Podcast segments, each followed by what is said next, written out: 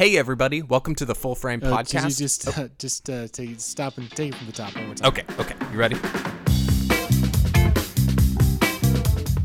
Hey guys, welcome to the Full Frame Podcast. This week I was joined by Nate Heller. He's a composer known for Diary of a Teenage Girl, Can You Ever Forgive Me, and the new movie A Beautiful Day in the Neighborhood, which just premiered at TIFF. We talked all about his methods for creating a score, his work with his sister, Marielle, and we talked about influences and process. So give it a listen. Hey Nate, thanks for joining me today. It's my pleasure to be here. Um, how are you doing today? I'm doing great. Just uh, doing a little baby duty here in LA. Wonderful. Catching a little break here at na- at uh, nap time to talk to you. Wonderful. Thanks for joining me. Um, so uh, I'm just curious, and uh, as I'd mentioned to you before, I've not yet had a composer on the podcast yet. So I would love to chat with you about um, how you got started in film, and then eventually get into you know your process and uh, all of your um, work that you've done on certain films. So. Um, how did you get started in um, music to start, and then um, what was your segue into film? Sure. Um, well, I've always been like super into music since I was a little kid. Um, you know, I, I was in a boys' chorus that my mother sort of forced me into, um, and piano lessons from a, a, a really early age. Um, and then, you know, when I hit my uh, tween years, I, I got really into, you know, rock music and the band thing. So I kind of segued into guitar and, and playing in and playing in groups and things like that. So that's sort of where uh, where it started for me. Um, and we have very supportive Bay Area parents who, you know, were were willing to indulge any kind of creative impulses we had. So that was great to have that support. Um, and then as I sort of got into my college years, I was definitely like very focused on pop music and playing in bands. Um, so I was playing in a couple different groups and uh, studying music at school at UCSD. Um, and I kind of just realized that if I declared a music minor, I'd be able to sort of worm my way into the recording studios on campus. So that was sort of how I um, how I came to be studying music. Um, and yeah, I pretty much spent my twenties, uh, you know, playing in bands, producing music, um, touring a lot around the West Coast, um, and sort of feeling like I was maybe not making it. Um, you know, because I think it was it was a, in the late two thousands. It was kind of a time where it felt like you kind of had to like get out on the road and and play a whole bunch of shows, and we sort of felt. Uh, our, the groups that I was in, we sort of felt that things were moving towards the online, you know, like let's do blogs, let's do Tumblr posts and little private online concerts and things. Um, so yeah, I was feeling like it might be a little bit of a dead end to continue doing the band thing. Um, And that's sort of when my first scoring opportunity came up. Um, my older sister, Marielle Heller, was directing her first movie, uh, which was called The Diary of a Teenage Girl. And um, she basically kind of reached out to me and said, you know, there's this scene in the movie, one of the last scenes where they, they go to a bar and there's a band playing in the background. And in, in the script, it was R. Crumb, the cartoonist's band. Um, and she was like, Do you want to write something to sort of go in the background? You know, sort of like Big Sister throwing me a little bone. You know, we'll, we'll get you a couple hundred bucks if, if you write something original to go in here. Um, so I was like, Yeah, of course, I, I totally will. Um, and I, I knew the story. I'd read the graphic novel, uh, A Diary of a Teenage Girl. So I wrote an original song that was kind of inspired by the story. Um, and maybe I, I think I had gone a little above and beyond what she was asking for. You know, she was kind of wanting something to put in the background. And she was just so happy with what I had done that she took it to producers, and you know they were sort of like, "This is great. We're going to feature this in the movie. We're going to have you on camera." Oh, cool. So I was like, "Oh, cool! I get to be in the movie and singing on stage." Um, and then as they were going along with their shoot, you know, I think it started occurring to my sister, uh, maybe I can, you know, wriggle my way in here and, and get Nate a chance at doing some of the scoring work. Um, which I, I think she thought she was being kind of slick uh, by asking me, like, do you want to try putting some music to the scene and, and just see how it goes? hmm Um, and I sort of felt that I, I knew what was going on, which was she was going to take what I showed her and, and see if I could sort of audition for that role. So I I think I scored maybe two or three cues for the movie that they had had temp music in. Um, and it was like I had never put music to picture other than, you know, making a music video and shooting it after. Okay, I was going to ask about that. Yeah, no, I mean, it was always the other way for me. It was always like start with like a basic pop song and then extrapolate out how do we record it and then the last thing is, you know, making a visual to go with it, making a music video. hmm So, this was totally new for me and I mean, it just totally opened me up to a new uh, sort of path that I could take to make this music work kind of work for me, if that makes sense. Um, hmm I, I think it clicked for me pretty quickly that I I had the if not the skill, I kind of had the intuition for it. Hmm. Um, and yeah, I think I think as far as myself as an artist goes, I'm really like a collaborative person. I really love like the give and take of the creative process. So with film, I just found that immediately is like, okay, here's a rough edit of a scene, and we're trying to take it somewhere else emotionally, and the music has to help get us there. And that was to me just like this fascinating puzzle that I'd never really considered before. hmm Um, and so I kind of set to work.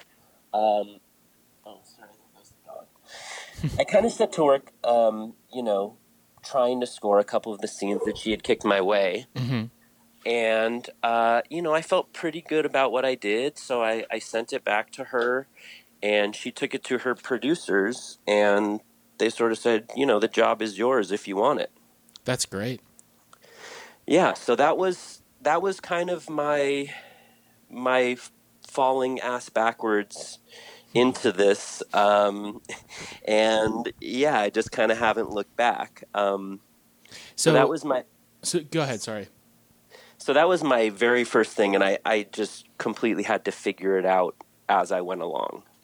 Gotcha. Well, so for Diary of a Teenage Girl, did they send you just like a couple of pre-cut scenes that were still maybe in progress uh, in the edit, or what? Did they have a picture lock and they sent you certain things that they're like, try these things out and we'll see how it goes.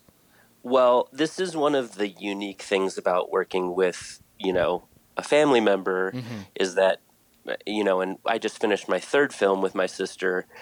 I've been really lucky to be able to be in like super early on her edits. So for Diary, I'm pretty sure when I came on, they were not picture locked yet. Mm-hmm. It was actually an interesting time, kind of transitional time in both of our lives my now wife and I had just moved out to Brooklyn. Hmm. Mari was editing the movie in what would become our apartment. Um, and she was pregnant. So we basically had just moved to Brooklyn. We were all living in this house together. The movie was being edited in that house. And as things would sort of change and evolve in the edit there, I would then, you know, go back to the music and adjust things and, you know, sort of make things tighter to to match the cut. So I've been fortunate to not be just handed something that's picture locked when I work with her, Mm-hmm. um, which is a whole other skill set, I think. And I think there are other composers who are great at going in and and uh, seeing a cut of something that's picture locked and temped, all the way through with with temp score and just replacing it and doing it doing a perfect job. I think for me, I, I really relish the experience of being able to come in to something that's not finished and you know influence the cut. There have been some moments where if I have a piece of music that I've written um, on Can You Ever Forgive Me, there was a piece of music that I wrote before they even started shooting hmm. that ultimately they cut a scene to the demo and, and then we sort of adjusted. So that's fun when the music can maybe help dictate the pace or the tone of a scene um, if you're in there early enough while, while things are still sort of fluid. Mm-hmm. Do you recall um, which scenes were the first that you put music to for Diary of a Teenage Girl? I do recall that one of the first ones is a scene where Minnie is plunged underwater. Mm-hmm. Um, because that's a very like ethereal kind of track. Yeah, definitely. Um, and I think that that was, to me, I felt like that was kind of uh, a little bit of a breakthrough for me to sort of go like, oh, we can take these sounds and sort of filter them to make them feel like they're underwater, and that really plays off what we're seeing. I mean, mm-hmm. I I must be such a dipshit that I never, as a musician, never really considered like, oh yeah, music is important to film. Like I love music, I love film, but I didn't really think about the interplay between the two and sort of how they get made. Um, so yeah, that scene was definitely one of the one of the early ones, and then I think there was definitely some uh, guitar based music. Mm-hmm. Like it might have been the scene where she's looking in the mirror and sort of contemplating her identity um, with a little bit of a voiceover. So I, I, think those may have been the first two that I sort of took a crack at. That's so cool. Yeah, it must be kind of a weird shift in perspective of, of film then too, to go and watch things and go, and just see them in a different way. Totally. I mean, you know, once you make the sausage, I, I think you can't. And I mean, this is everyone I know who works in film. It's like you can't watch a movie together with them because they spend the whole time either picking apart or analyzing. oh, how did they get that shot? Uh, mm-hmm. Oh man, that's really cool. How did they do that? Um, you know, or maybe maybe you can, but just be prepared for that experience of of analyzing. So yeah, I definitely now have a much greater appreciation for how things get made. Um, and especially now coming out of uh, a bigger movie where I worked with an orchestra, like understanding the whole process of how you go from a demo to that is hmm. like, mm. you know, it's it's it's opened me up a lot. Well, and I want to talk about that for sure. Um, so so on these first, so um, first I say like Diary of a Teenage Girl, and then um, did you go straight into Can You Ever Forgive Me? Um, I actually did a, let's see, I got hired from a movie and then fired. Oh, okay. um, which is kind of a rite of passage for both composers and editors. Mm-hmm. I feel mm-hmm. like as I get further down this uh, down this route, I'm learning that composers and editors are, are really the ones you you know you don't work in this industry until you've gotten fired. So mm-hmm. I got fired from a feature, and then I I was kind of brought on to this documentary feature called Circus Kid, where they had they had had someone record score, mm-hmm. and he was essentially a touring musician who then was out on the road and otherwise occupied while they were still cutting, and they felt that they needed some additional music. So I came into that uh, and essentially took what was there and sort of added to it. And my approach was like, you have all of this wonderful kind of like live instrumentation doing kind of mirroring the circusy theme. It's about this kid who grew up in the Pickle Family Circus in San Francisco. It's actually a really great film. I mm. recommend it if you can find it. Um, awesome. And so I kind of brought in this second world of that sort of ethereal, more emotional music to just sort of play off what was there. And then in a few instances, I sort of, with the previous composer's blessing, took a few of his cues and sort of embellished and, and reimagined them. Um, so that was my next feature. I did a little short in between the two as well, Mhm. and then uh, and then Can You Ever Forgive Me came up, um, and yeah, I think that was maybe two years or so after after Diary. Mhm. Um, and then, then at that point, I was still living in Brooklyn. Um, and again, they were getting ready to shoot that one. And I sort of knew that it was coming down the pike and that it was, you know, a little bit more of a serious uh, situation just because it was going to be produced by Fox Searchlight. Mhm. Um, so I pretty much like got my hands on the script as soon as I could and just started writing material because I knew that I was going to have to pitch some kind of vision to them. And that one's not Um, based on anything. That one was an original script, but it's about a real person. It's an original script based on the autobiography of Gotcha. Lee Israel. Okay. Yeah. Yeah. So, I mean, my sis loves, she really gravitates towards based on a true story and Mhm. movies that have really long titles seems to be her other constant for some reason. Um, yeah, so this is based on this uh, real author who lived in New York Mhm. and in her fledgling writing career finds a path for herself as a forger, you know, doing Mhm. literary forgeries. Um, It's So- a fascinating story and film for the ma- for that matter. Oh, I'm glad you think so. I think it's a really fascinating story too, and I think Lee is such a such a cool, unique character. It's Um, one of those films that um, you kind of like. I heard about it and I was like, I'd like to see this. And I'm also a big Richard E. Grant fan, so Mhm. I wanted to go and watch it, but um, I didn't get to until I was on the plane to to uh, to LA.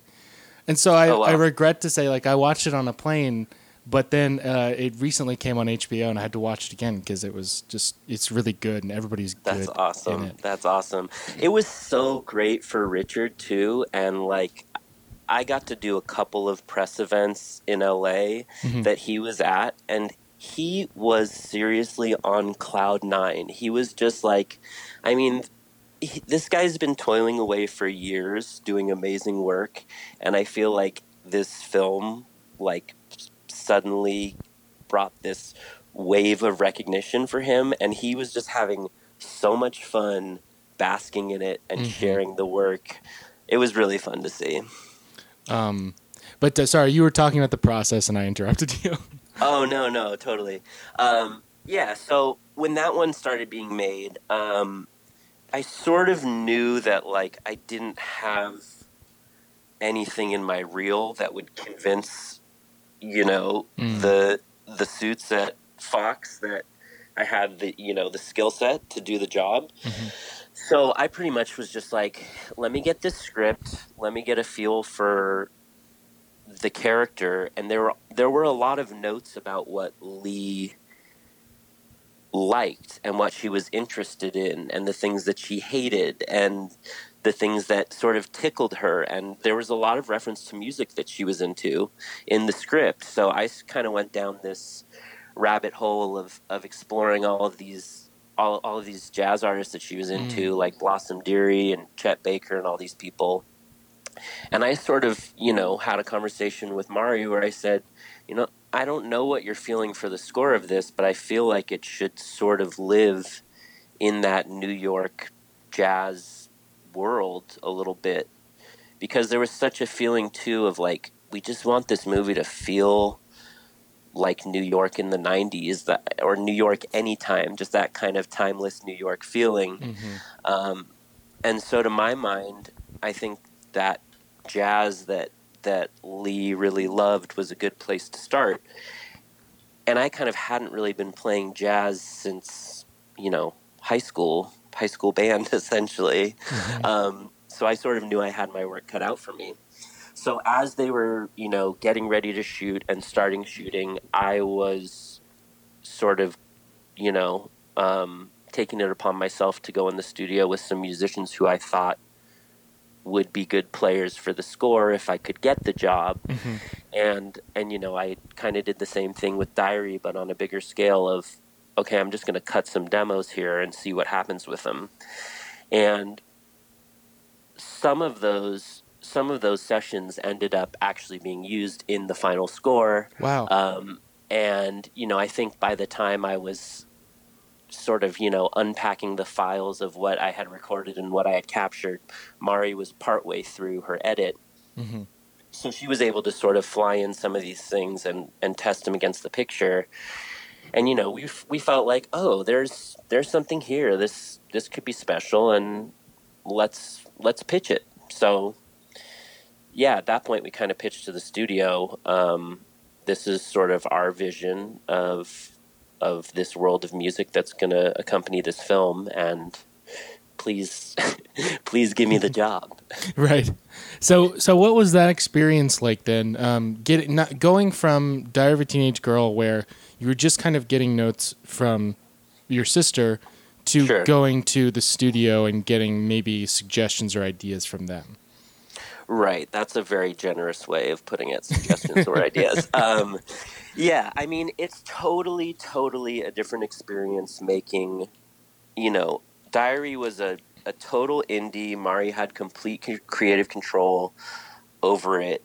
And then it went to Sundance and got picked up by Sony Picture Classics. So mm-hmm. there was no big, you know, there were producers who were involved and who were giving notes, but I think Mari had you know, she was able to make her vision the way that she wanted to do it.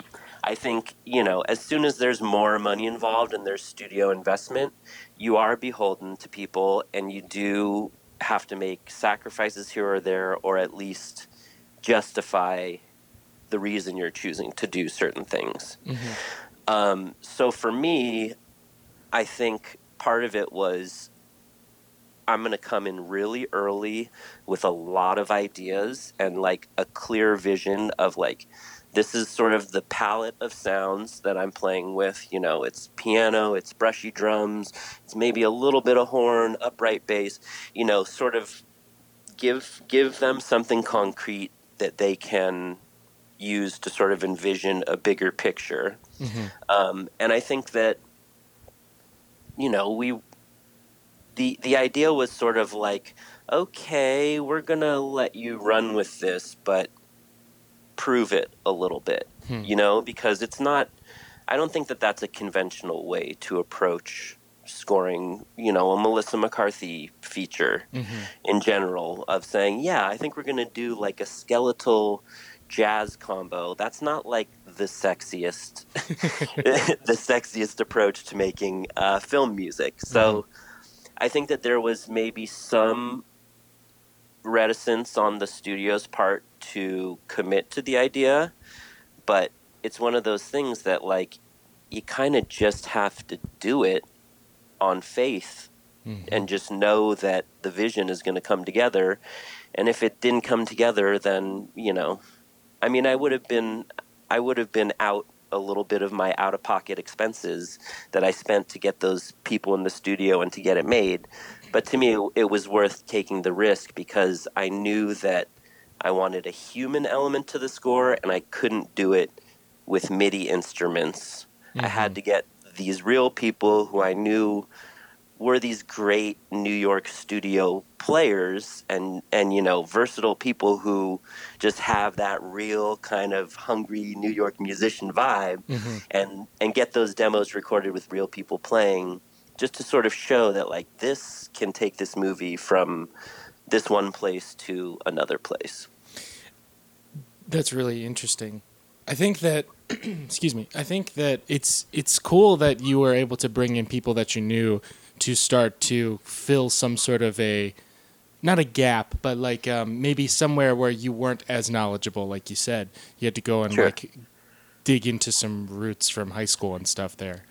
Um, right. I'm curious how much music you wrote before those demos were created. Um, I had probably written about like four or five distinct pieces. Um, and this is something also that I feel sort of changes uh, as you get to a higher higher studio level. Um, you know, the way I did Can You Ever Forgive Me was also like I know the vibe of this drummer, Brad Wentworth. I want to just get him in the studio and I'll feed him these demos and I'll let him sort of improvise a little bit and we'll see what comes out. Um, and I had this wonderful piano player, Aishiki, who just had this really wonderful touch. These are both people who I kind of met right when I moved to New York in the context of playing with bands, but I just knew that they had like the feel that I wanted. Um, so I probably hit the studio with the two of them with maybe four or five written pieces that I had sort of demos of. And we sort of played around for a couple days. And especially with Brad, I sort of just let him go and said, you know, try this this way or that way. And I I was able to sort of unpack all the materials that we recorded over the next week or so and go, ooh, there's a interesting drum feel here. Maybe we can spin this out into a different cue. Mhm. And oh, this piano idea here that we've got is triggering an idea like, oh, cello would sound so lovely on top of this. So for Can You Ever Forgive Me, that's sort of how it worked the whole way through. And also for other composers out there, um, it was like when they hired me, it was like a package deal, meaning this is your fee, go do it. So I was Mm. on the hook for all of the production costs from musicians to studio fees and and all that. Wow. Um, so to me, that was like, I'm just going to get in the studio. I know that these people are capable. Let's see what we get. Mhm. And then I would sort of unpack and untangle and edit and recompose. And it was sort of a back and forth of like, let's go in, let's come out, let's see what we get, let's evolve. Um, Hmm. So it was a really interesting process. And that kind of goes away in the in the bigger budget uh, movie level, especially when it's not a package deal and the studio's ready to pay for the musicians and ready to pay for the studio, you don't get to just pop in and out of the studio as much as you want. It's like, this is your day. Be ready to Mhm. record everything today. hmm So that Uh, discovery is happening more on your own. uh, the discovery of of how should this cue go and Mhm. and where can we take it yeah i mean all of that stuff has to be has to be very very meticulously sorted out especially in the context of playing with union musicians you know their time is so valuable you Mhm. cannot ask for them to improvise that's like a big no-no that i learned very early on in the Mhm. process of uh, making the most recent movie that i did um, so yeah, it's a different it's a different ball game altogether. Um, but yeah, I'd say that I've of the three features that I've done for my sister, they've been totally different workflows in terms of like the first one was me just totally learning how to do it as I went, flying by the seat of my pants. And performing, one, performing yourself, correct? yeah, and doing Mhm. it all. I mean, it was like basically a bedroom pr- production. You know, I had my little s- hmm studio bedroom where I would record myself playing guitar and playing keyboard and and it was all sort of done in box as they say. You know, it was it was a lot of just in the computer manipulation. Um, and then for Can You Ever Forgive Me, you know, I did h- have another engineer. I went to a studio in in Bushwick to record most of the time and I did some of the stuff in my home studio. Cool. Um, but it was a little bit bigger of a production. Um, but for that one, it was kind of like, all right, I'm still figuring out figuring it out as I go, but I am going to rely on sort of the personalities of these players to sort of give me inspiration. And Mhm. I I tried to stay like pretty fluid with with the way I was feeling about pieces because as I knew the edit was shifting, I just was learning to sort of be loose with my vision and and allow it to to go in sort of different directions if that makes sense. Absolutely. And I think I think my approach of like okay, I have this studio that I like and a group of a few core musicians that I really like, and if I can sort of bounce back and forth from my home studio to the live to the live uh, venue with them, I was able to sort of hit that mark in terms of like something that's tight and accompanies the film well, but still really feels like New York human musicians playing mm. together, if that makes sense. Mm-hmm. Uh, and then moving forward to a beautiful day in the neighborhood. Um, was it a given that you were going to be coming along with your sister, or did she have to pitch you again? Uh, again, there's, I mean, I I really have benefited from the nepotism of having my sister's my sister's career just take off, and I just happened to be in the right place at the right time. For anyone listening, I I do not deny that I have benefited greatly from my luck and circumstance. Um, but that being said, I think that there is the flip side of it is that everyone does look at me as like, okay, you're the little brother, like. Mm Prove yourself. What can you do? Yeah. You know, yeah. So again, with this with this a beautiful day in the neighborhood, I think to me it felt like even more of a reach than Can You Ever Forgive Me because you know, this is Tom Hanks, it's TriStar, the budget is bigger and the the sound would have to be bigger too. Mm. I sort of knew like this at this level of a, of a movie, it's not going to be a jazz combo. It's not going to be individual instruments that you're hearing necessarily. There's going to be some. There's going to have to be some really grandiose music, and not to mention there was all of this. I knew that there was going to be a lot of Mr. Rogers music that we would have to recreate. So hmm. I immediately am like, okay, how do we do this? How is this going to work? Thinking about the people that I know, thinking about a friend of mine who I know who's more music literate than I am, who maybe could help me write the charts if we do go to orchestra. So I basically had a meeting at Sony where I didn't have to pitch music. I just had to sort of pitch myself hmm.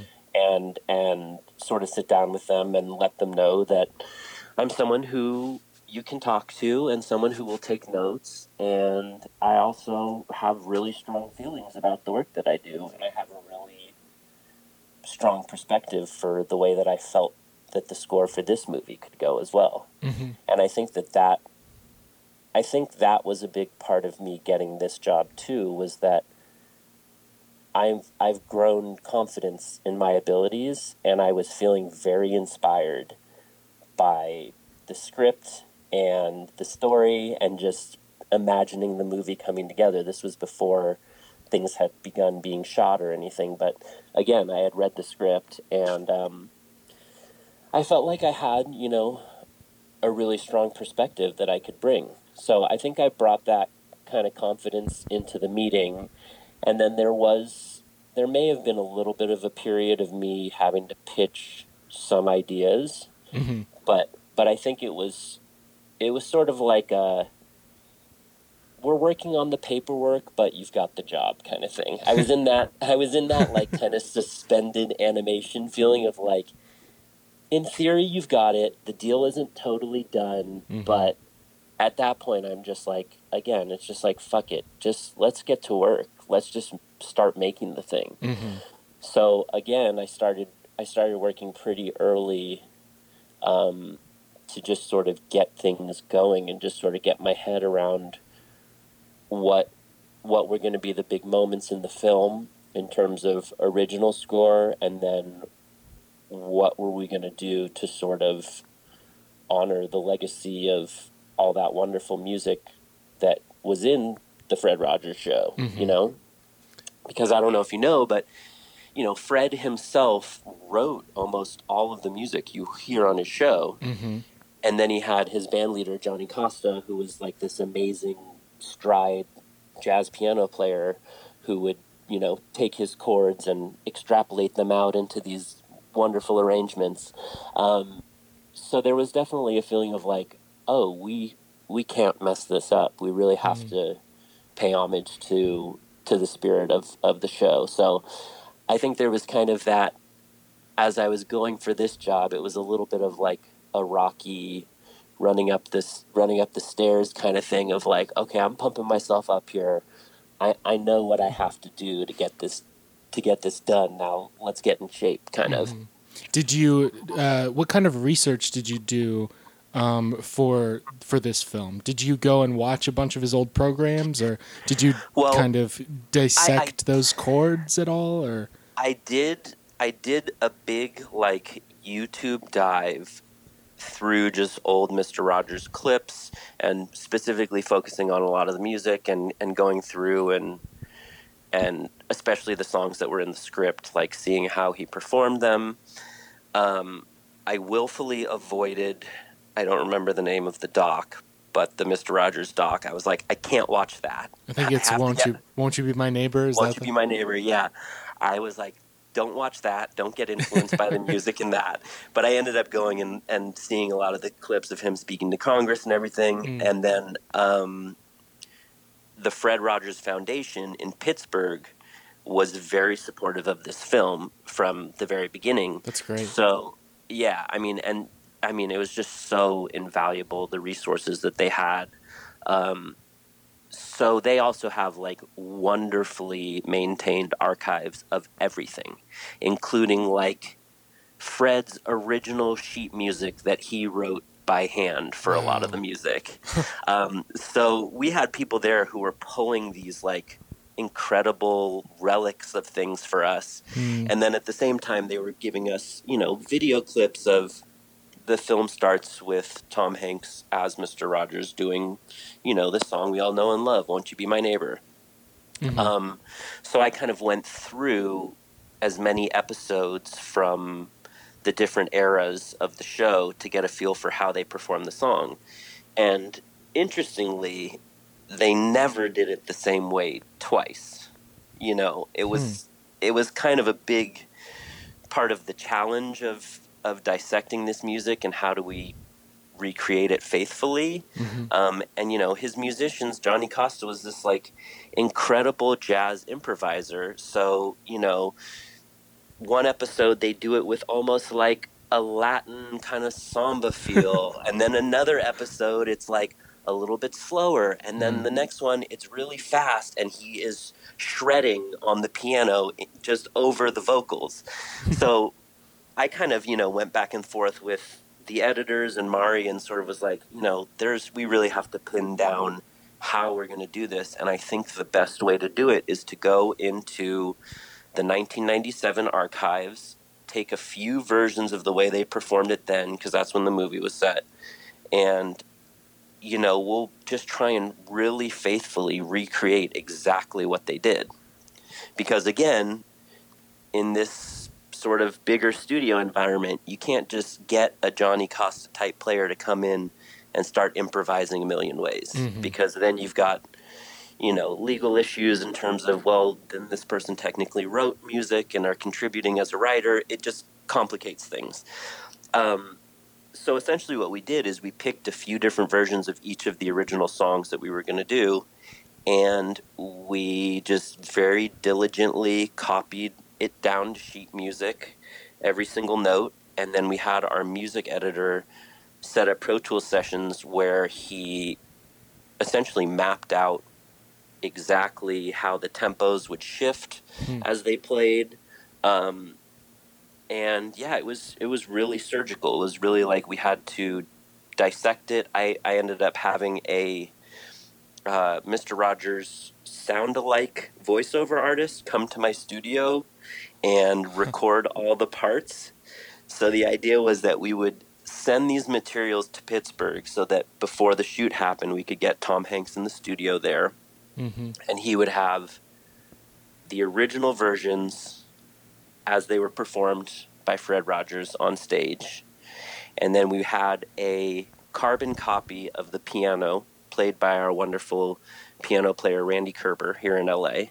And then he also had a track with a vocalist who was, you know, doing his best attempt at sounding exactly like Fred Rogers.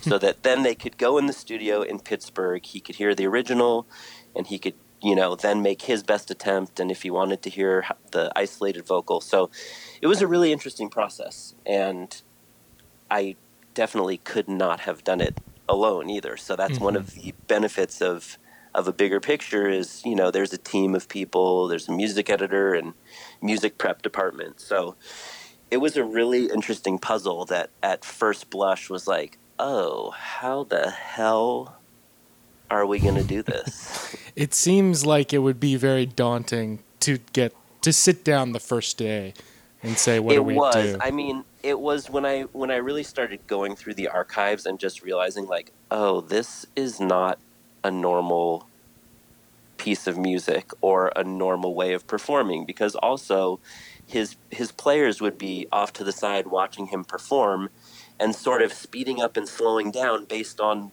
where he is in, in his walk. If he's over here about to put his sweater on, then we got to get to the B part. And oh, he's sitting here and he's changing his shoes. We, we need to slow down a little bit to give him time to get his shoe mm. into his hand. So it was it was a real puzzle. That's so cool. Um, and really, like, it's not something I would have guessed. I suppose. I mean, I used to watch the program when I was a kid, but I don't know if I ever noticed that it was different every single time. Yeah, I mean, it was. I think the way that they made that show was live. You know, it was mm-hmm. live, and it was very few takes of things. And I think you see that in the film as well. The way that that Fred worked was very real. You know, he he wanted to have he wanted to give human performances to his audiences. There's not a lot of cuts in between scenes. There's long stretches where he's performing, and his musicians kind of had to keep up with him as well. um, so yeah, it was it was a bit of a challenge. That that's fun. What um, what did you in, insofar as the original music in the film? Mm-hmm. Um, how did you get started with that? I know we were talking about um, you know going what uh, his composer would do, mm-hmm. um, and dissecting his uh, chords that he would use, etc. Did you do anything similar to that?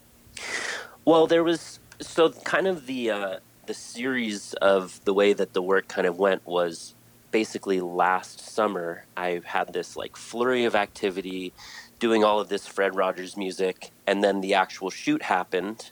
I again flew out to Pittsburgh and was able to be in a scene in the movie, playing in a band, in the mm-hmm. wedding band, which was really fun. Um, and then so there was this stretch of the shooting where then I kind of had a chance to conceptualize where do I want the score to go. Um, and for me, unlike Can You Ever Forgive Me, where I was thinking, like, okay, all of the source music is going to be jazz, let's make the score sort of live in that same world of being, you know, kind of on the same plane. This one, it was, I felt like I'm inspired by the jazz combo feel of the Mister Rogers uh, like band, mm-hmm. but I I knew that the music had to be bigger and in some places darker and a little more emotionally complex and nuanced. So mm-hmm. I sort of was thinking, let's take this jazz structure and definitely very piano heavy and see kind of where we can spin it out. Um, and I was kind of given the blessing um, from Sony early on to pick and choose little melodies or fragments of Fred Rogers pieces that I could then go and incorporate into the score. That was something that I think we all kind of had the idea simultaneously. Like, it would be fun to take the melody from "It's You I Like," da, na, na, na, na, na. like it would be fun to put that on top of original score hmm. if we can. Mm-hmm. You know, so then there there was that element of it too of like let's take a few of these kind of iconic Mr. Rogers melodies and let's let's see where we can sort of pepper them into the score as well. And then as far as the way the the score came together, it was rooted in that um, sort of jazz world, but we did end up having you know a, an orchestral day with a 31 piece orchestra and we had a few sort of you know uh, individual sessions with you know this like incredible jazz flautist in hmm. LA, and a lot of sessions with um, you know just a piano player. Uh, and then I, I was able to convince Sony to fly out my same drummer from Can You Ever Forgive Me, Brad. Oh, cool. Um, um, so that was another thing of like, you know, he's got this really good f- kind of shuffly flavor that I think he could bring. So there were a couple cues that I was like, we need this guy just for the feel of, you know, he just has the energy for it. Mm-hmm. So it kind of it kind of came together in this again. I I've grown to to be very fluid with the way that I approach it just because I know things are going to change and shift. But it was kind of like it makes sense to have the Fred Rogers World of Music be a nexus and have it be something that we call back to here and there. But let's mm. see where else we can go with the score and, and see the moments where we can make it a little bigger and darker and more orchestral. Is there ever, or in any of the films that you've worked on, has there ever been a moment where that flexibility kind of becomes a little bit more rigid and you kind of are like, no, it needs to be this for this reason? Well, I mean, don't get it twisted. I'm an artist and I am very sensitive about my work as any as any artist would be. And I think that it's it's both a blessing and a curse working with a family member um, because you know other directors might dance around telling you that you're missing the mark. Mm-hmm. I think with my sister, I have just such a good language for this isn't working. You need to push harder and it needs to be more whatever. You know, it's sometimes hard to articulate those intangible feelings that you're not feeling because of a piece of music. Um, but I think with my sister, uh, we have a good language to do that, and we're able to speak openly. And there are, you know, I pick my battles, uh, whether I'm working with her or other directors. If there's something that feels really important to me that I don't want to lose, I try to speak up about it. And there have been a couple of there have been a couple of moments um, on on this film where you know I've said I understand you know the cut needs to get shorter here, but it's important for me to preserve this moment of the music. So if we're doing an edit on this piece to make it shorter, let's preserve this 30 second section and I'll find a way to tighten up the first third of it or something like that. Hmm. So as as far as being fluid and accepting that things will change, it's not easy. It's it always feels like a sacrifice or a compromise. But I just know that it's all with the goal of making a better film and I'm just a part of it. So mm-hmm. that's the thing that I just try and keep in mind when I, if there's something that I feel strongly about that I know is going to have to be compromised in some way. That's cool. Did uh, does does Mari ever give you examples of what she's thinking, or are you involved so early that you're always just giving her stuff? Well, uh, with Diary, there was some music temped in. Um, with Can You Ever Forgive Me, I think there was maybe one scene where, in order to cut it, they had maybe used a little bit of score or a piece of jazz music just because they were cutting and they wanted to get the pace right. But for the most part, I really have the luxury of, you know, having my demos in early cuts of the movie so mm that they're not getting that famous, you know, director tempitis mm-hmm. getting attached to, you know, a, a, piece of music that I didn't make, which I think is really helpful for me too because it allows me to see things from a, you know, a clear perspective. If you're not seeing a, an early cut of something to someone else's music, I think it allows you a completely, you know, tabula rasa view to just go wherever the muse will take you. Mm-hmm. Um, when you sit down to write something new, what is, uh, and, and not just something new, but anything that you're like actively working on? What's a typical day writing for you? Uh, a typical day writing for me is like it could be essentially all day long in fits and starts. Uh, when I lived in Brooklyn, I was working at a bar four days a week the whole time I was working on Can You Ever Forgive Me? So I did a lot of that writing between like 2 a.m. and 4 a.m.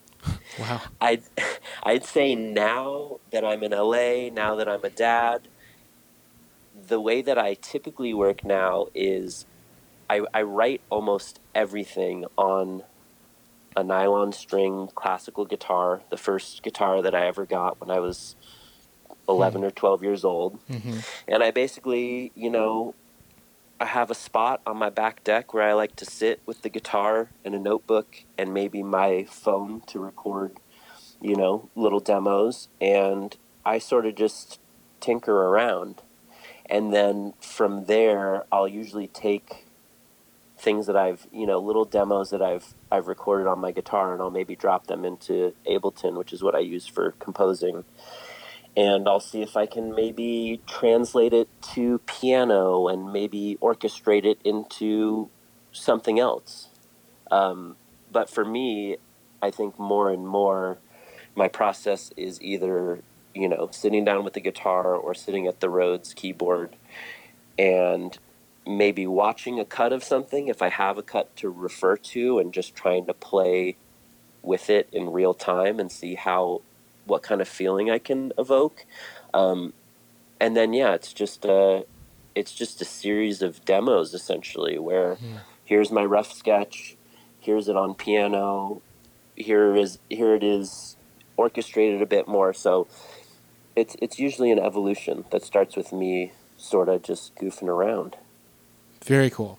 Um, do you have like um, go to composers or influences that you're looking to, uh, not necessarily in a temp way, but like as a getting in the mindset kind of thing? Because when when I write like screenplays, I will listen to specific scores or things from other films that are Oh, like what I'm. To give you a feeling. to get in Um, that like headspace. Sure. Uh, you know, I don't really do that. I I think what I do more is I get really intimately acquainted with the clip that I'm working with. Hmm. And there's a thing of like, you know, I just saw a beautiful day in the neighborhood at TIFF, and there's a thing of like the scenes that I've worked on, I know every beat of dialog Mhm. exactly. I've It's watched it music so many own. times. I mean, it is locked into my brain by the time the movie is mixed and on the screen. It's like, okay, here's a seven minute scene that I scored. I know every detail of the sound design just from going through it over and over and over again. Mhm. I I'm like you know as I mentioned I was never like I'm gonna be a film composer. So there are composers who I love. I love Mark Mothersbaugh. Um, you know um, I love Hans Zimmer obviously, but I'm not I'm not thinking about their work when I'm setting down to work. I think the first thing that I'm trying to do is to like really acquaint myself with the clip in question Mhm. and with the pace of it and is there like what's the job of the music here if it's you know if it's a scene without dialogue music is going to be doing a lot more heavy lifting it's going to have to be telling you how to feel um, and then there's there's so there's that question of it too if it's like a conversational scene where you kind of have to dip around the the dialogue a little bit you you want to compose something that that it could stand on its own, but that enhances the viewing experience without taking you out of the dialogue. So Mhm. that's sort of where where I start. And sometimes the first thing that I'll give to a director, they'll say, "This is you know." It needs to be more funny or more dark or or whatever. Mm-hmm. You mentioned going to TIFF. How was it watching the film with other people? It was totally surreal. Mhm. Um, TIFF it kind of has that uh, weird effect. I guess so. I I had never been before. but Oh, okay.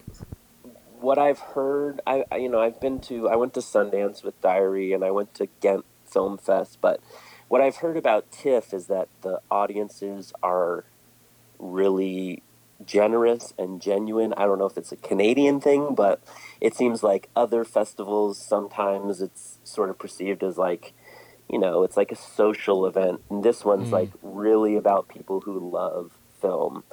So that was really special for us because we got to screen in this, you know, 1,700 person theater. hmm Um, and Do you really- recall which one? Was it Princess of Wales? that might be the one. Okay. It, it was the one that was on. I know that it's on indigenous land, um, and they made a point to. There were some protesters outside, and then they made Mm. a point to acknowledge that before the screening started. I don't know. It was such a blur to me. Like Mhm. you could ask me details about any of that, like twenty four hour period of being in there, and I would probably not be able to tell you. But either way, it's it was a huge packed theater. Mhm. Um, you know, the cast was there, and Mari introduced the film. Um, and yeah, you really get a sense of how it's going to affect people. And you know, there's I'm not going to give anything away about the movie, but the way it starts essentially is like a Mister Rogers episode. So you hear the Celeste do the da da da da da da da da da da, and you see the miniature Pittsburgh, and Hmm. the camera zooms out, and when that sound and that visual came on the screen, there was like an audible, like, oh, like kind Hmm. of gasp moment of wonder, moment of nostalgia, of, you know, like just being triggered to remember this wonderful show that all these people connected to. So for me, that was like really special and really reminded me, like, oh, get in the moment here. We're watching the movie here with an audience for the first time. This is this is a big deal. Soak it in. Mm-hmm. Well, that's great. Um, can you speak to anything that's coming up for you? Yeah. Um, so I actually just wrapped another uh, indie movie score um, for a Nicole Holofcener produced film called Sophie Jones. hmm Um, and it was really cool. It was just like, for me, I sort of, you know, got a call from the director, Jessie Barr, who's a first time woman director. Um, she sort of knew my work and, and was like, I have this really little movie and I really would love for you to be a part of it. Um, so yeah, I pretty much knocked out a score and an original song for that one in about six weeks, um, and that was just mixed. Hmm. Uh, it was really fun as well because I was able to have my niece, uh, OG Ghost Haze is her stage name, Isis Brown. Uh, she's an artist in California, and she performed the uh, the song that I wrote that plays in the final scene of the movie. So that was really fun as well to get more family involvement on another movie. Um, and then coming up now, as far as the scoring goes, I'm sort of trying to figure out where I want to go with it. Whether I try out maybe some TV stuff or look for another feature. Um, I'm also a family man, so my wife has a lot of uh, professional goals that she's reaching for. So I'm I'm okay with having a little break for for a bit too to focus on helping helping with the baby and hmm and helping her get her stuff done. But other than that, I also have, I, you know, coming out of a, a big movie, like there's a little bit of a decompression period as well. So doing an indie was nice and refreshing. I'm Mhm. also have been working on a record, like a pop record. Cool. I was going to ask. Yeah, if Yeah, with still some- write your own stuff or. Actually, it's it's been funny. Like you know, the songwriting aspect is something that I forget that I really miss. Hmm. um, you know, writing lyrical music. So it was cool when this indie movie came up and there was a scene where there was, you know, they attempt they attempt in a uh, like a pop song, and I was like, "Do you want like a a song, a real song with the singer?" She was like, "I don't know, but maybe." And it was kind of, you know. I felt kind of titillated to get back into songwriting, and then and then meanwhile, you know, some collaborators of mine from my my band days, um, we just continue to just write little songs and send things back and forth to each other. So two of my dearest friends, John uh, and Hector, who were in a band that I was in in the mid 2000s called Wendy Darling, um, we just started cutting a record last week, actually, and John's based in San Francisco. Uh, Hecky is based in Rosarito, Mexico, and they came to LA and basically had like a four day slumber party at my house where we recorded like an eight song record. So that's something else that's coming that's just been like a really fun break from the straight ahead scoring kind of thing, too. Very cool. Are you guys going to um, get to travel with that at all? You know, we have no idea what the end goal of it is, and, Mm-hmm. and if we would think about taking it to a to a live uh, performance kind of thing. But Mhm. it's definitely in the realm of possibilities. Um, I think it's just fun for us to feel like we're just making something that's just for us and just for fun too, Mhm. with with kind of no pressure. But we'll definitely release it and, and promote it a little bit. Very cool. Well, um, Nate, if, if people want to go to follow you um, or listen to your music, where can they go? Um, you can go to my slightly out of date website, which is nateheller.squarespace.com. And maybe by the time this is up, I will have put some more material up there. One thing at a time. One thing at a time, you know. First, let's make sure we got some milk for the baby, and then and then we can make sure that we get some new score clips up there. By all means. Well, um, Nate, thank you again for joining me. This has been awesome, very enlightening um, to talk to you about scoring and your process. And um, and thanks again. Uh, it's my pleasure. It's been it's been fun chatting with you too.